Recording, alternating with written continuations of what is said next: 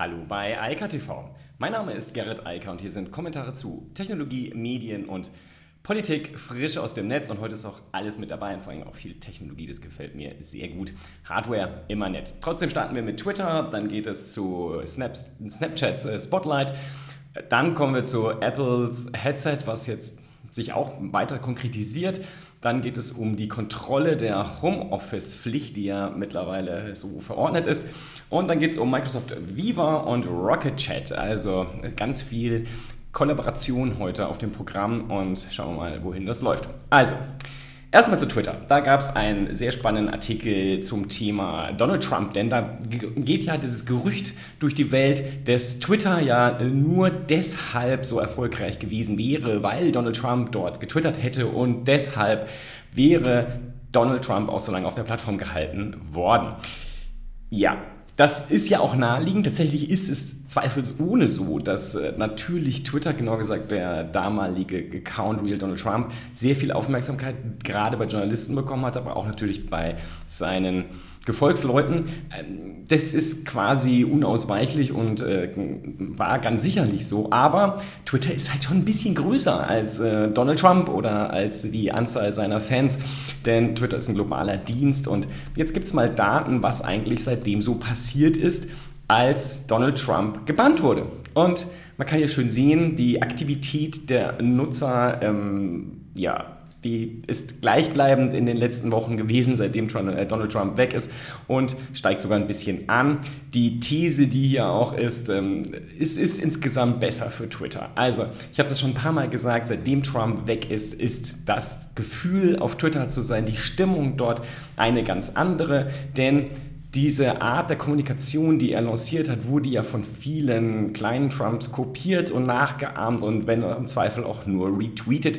Und das war für alle anderen ein bisschen anstrengend und lästig. Aber zum Glück ist das Thema ja mittlerweile vorbei und äh, die Stimmung auf Twitter auch deutlich besser. Und die, der Artikel von Big Technology, der geht auch so ein bisschen der These nach, dass das auch wirtschaftlich sich für Twitter rentieren wird, denn viele haben ja einfach auch Werbeausgaben auf äh, Twitter zurückgefahren, weil sie halt nicht mehr im Rahmen dieser ganzen Hass und ja, Gewaltkampagnen, die rund um Trump und seinen Wahlkampf, also seine Wahlkämpfe ähm, dort gefahren wurden, auch noch ihre Werbung sehen wollten. Und das ist ja auch nur verständlich und deshalb könnte es durchaus sein, dass das für Twitter jetzt alles eher sehr hilfreich ist, dass der Trump endlich weg ist. Und ich habe schon ein paar Mal gesagt, ich hoffe inständig, dass noch viel mehr Leute von Twitter entsorgt werden, denn das war ja nicht nur Trump und seine Entourage. Es sind ja auch europäische Rechtspopulisten und Extremisten, die Twitter massiv missbrauchen oder irgendwelche Islamisten etc. Es gibt einfach Leute auf Twitter, die man da nicht braucht.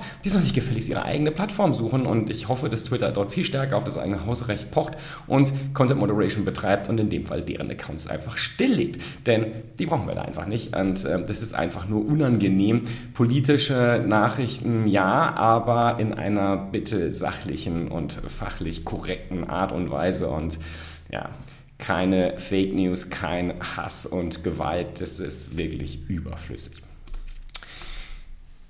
Zu meinem Lieblingsnetzwerk TikTok. TikTok hat ja eine unglaubliche Menge von Klonen hinter sich hergezogen. Also äh, ich glaube, es ist eines der am häufigsten kopierten sozialen Netzwerke. Alle haben einen Klon. Und ein Klon, nämlich Snapchats, ähm, Spotlight scheint enorm erfolgreich zu sein. Dieses Feature, was äh, Snapchat einfach in, den normalen, in die normale App eingebaut hat, das wird mittlerweile von 100 Millionen Nutzern äh, rege genutzt.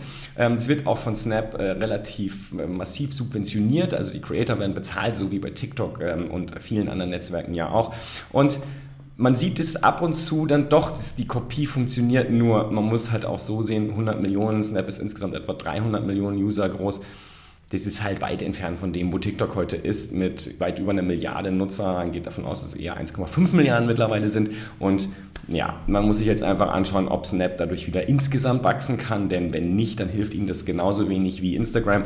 Dort werden die Reels übrigens äh, gar nicht gut angenommen ähm, und deshalb wird ja auch der Stream für die Reels nochmal überarbeitet. Also das scheint nicht so einfach zu sein mit dem Kopieren und manchmal ist es halt doch besser, wenn man lieber innoviert und eigene neue Dienste bringt und das ist ja genau das, was TikTok gemacht hat. TikTok hat Snaps, Stories-Format wirklich weiterentwickelt, ja nämlich nicht nur kopiert und dann noch eine ganze Menge Technologie hintergelegt, die es allen Nutzern sehr einfach machen, diese Stories ähm, also in Videoformat dann zu produzieren. Und das ist, was TikTok halt so groß macht. Und ich denke, es wird noch lange dauern, bis die anderen das aufgeholt haben.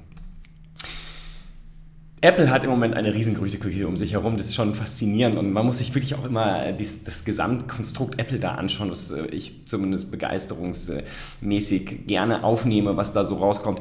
Wenn man sich anschaut, was Apple gerade einfach mit den Chips gemacht hat, also der Umstieg auf die ARM-Technologie, der ja gerade in vollen Zügen läuft und einfach Intel ins Ausstellt und AMD und die ganze x86-Chip-Entwicklungskategorie, äh, das ist schon mal die eine Sache und das passiert ja, das ist ja alles schon äh, kein Gerücht mehr, sondern mittlerweile ja die Realität. Die, das, die Notebooks sind draußen, es werden noch viel mehr Notebooks und iMacs jetzt kommen von Apple mit dieser Technologie.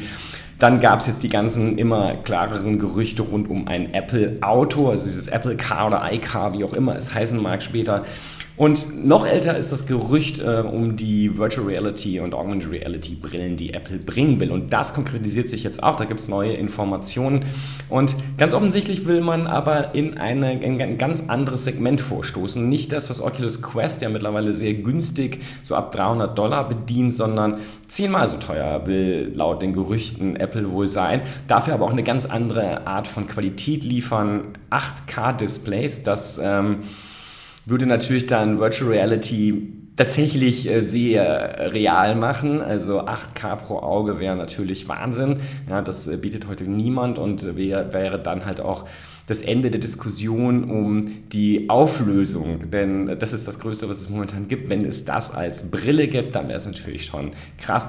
Was ein bisschen schade ist an den Gerüchten, finde ich zumindest, dass zumindest laut dieser Gerüchte das Thema der Augmented Reality, also die AR-Brille, die aussieht wie eine normale Brille, das wohl weiter zurückgestellt wird, weil das wohl zu aufwendig ist und die Technologie noch nicht so weit ist. Das fände ich schade, denn ich hoffe ja weiterhin darauf, bald meine Brille mit viel mehr Funktion zu haben. Das ähm, würde mich doch sehr freuen. Ich setze das Ding immerhin jeden Tag auf. Die Homeoffice-Verordnung. Ähm, es gibt wohl kaum etwas, was so hart umkämpft ist im Moment in der Netzpolitik wie dieses Stück Gesetz, was ähm, so ein bisschen der zahnloser Tiger ist, aber auch nur ein bisschen. Denn zumindest in Berlin und Hamburg haben jetzt die Arbeitsschutzorgan, also Behörden, einfach mal ein bisschen geprüft. Und das geht so, da wo sie von Mitarbeitern in Unternehmen darauf hingewiesen werden, dass die Homeoffice-Regeln verletzt werden, gehen sie halt auch hin, prüfen, wie die Situation vor Ort ist. Ähm, der Bericht, der dem Tagesspiegel hier vorliegt und auf den sich Golem bezieht, der ähm, sagt eigentlich nichts über die Konsequenzen, denn es sind ja hohe Bußgelder äh, möglich, die da verhängt werden können. Natürlich sein, dass jetzt zu Beginn erstmal einfach nur geschaut wird und die Unternehmen daran erinnert werden, was sie tun sollen und wie die Verpflichtung aktuell aussieht. Aber ähm, zumindest wird was getan und die anderen Bundesländer sind wohl auch dabei und werden dann auch stichprobenmäßig kontrollieren. Ich kann nur sagen, das Schöne, ich kann, ich kann, mich da entspannt zurücklegen, so als Unternehmer ähm, zurücklehnen, denn ähm, bei Kantikom, wir sind seit Jahrzehnten komplett virtualisiert. Ähm, da geht niemand ins Büro. Wir haben zwar eins, aber das wird im Moment, wenn nur von einem einzigen Mitarbeiter frequentiert und ansonsten ist da niemand. Und ja, ich glaube, das ist die perfekte Lösung, die wir schon seit, naja, halt auch über 17 Jahren mittlerweile haben. Insofern muss ich mir da keine Gedanken machen über diese ganzen äh, behördlichen Anordnungen. Ähm, das soll so sein und ich glaube, es ist auch wirklich gut im Hinblick auf auf Corona etc. Das Thema Online-Kollaboration boomt natürlich momentan. Das habe ich auch oft genug schon von erzählt hier. Es gibt sehr viele neue Tools, es gibt sehr viel Entwicklung in dem Markt. Und Microsoft hat gestern ein neues quasi Intranet vorgestellt. Ich mag den Begriff übrigens immer noch, wobei Microsoft sicherlich damit dazu beigetragen hat, dass heute ungern von Intranets gesprochen wird, denn die werden immer leicht mit SharePoint gleichgesetzt. Und das ist, wenn man nicht sehr viel Geld investiert, eher eine Usability-Katastrophe, als dass es die Menschen beim Arbeiten unterstützt. Wie dem auch sei, mit Viva versucht äh, Microsoft jetzt viele der eigenen Tools zusammenzuführen, nämlich insbesondere SharePoint, außerdem Jammer, das haben sie ja vor vielen Jahren gekauft und natürlich die ganze restliche Tool-Batterie, ähm, die Microsoft so im Angebot hat. Das Ganze jetzt unter einem neuen Namen und äh, als neues Kollaborationstool. Ja, Microsoft ist wie immer ein bisschen später.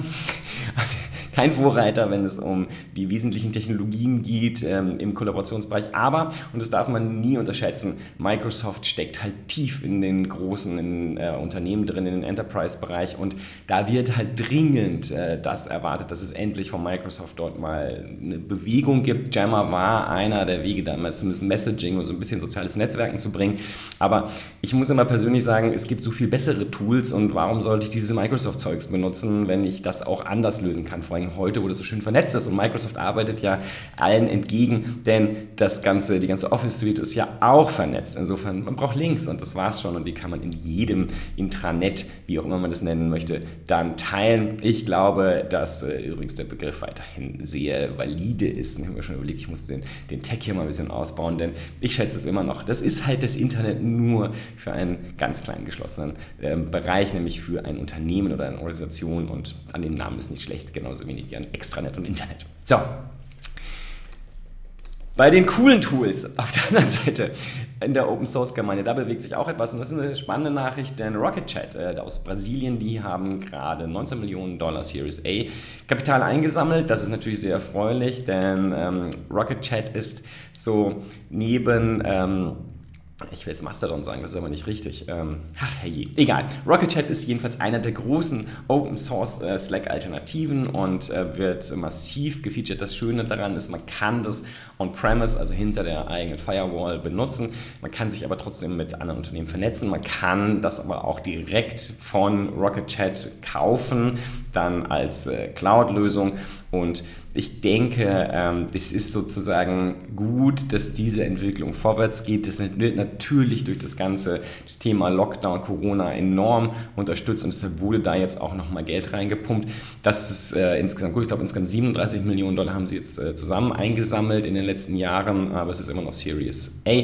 Und ich bin mal gespannt, was da äh, nachkommt und welche von diesen Unternehmen dann übrig bleiben. Ähm, ich glaube jedenfalls, der Markt ist immer noch sehr groß und breit und mit guten Lösungen im Detail kann man da schon was machen. Und ähm, ich freue mich, dass das hier entsprechend äh, vorwärts geht. So.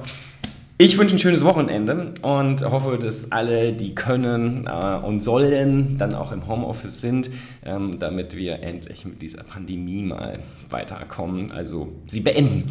Ähm, das ist ja die große Hoffnung und ich hoffe auch, dass wir jetzt irgendwann mal ein bisschen mehr Impfstoff da bekommen und das schneller geht. Ähm, man sieht hier schön, billig kaufen ist nicht klug und der Herr Spahn hat da vermutlich jetzt größere Probleme in Zukunft, als er sich da immer noch so ausdenkt. Aber das ist ein anderes Thema. In diesem Sinne, bis dann. Ciao, ciao. Das war Eika TV frisch aus dem Netz. Unter eika.tv findet sich der Livestream auf YouTube. Via eika.media können weiterführende Links abgerufen werden. Und auf eika.digital gibt es eine Vielzahl von Kontaktmöglichkeiten.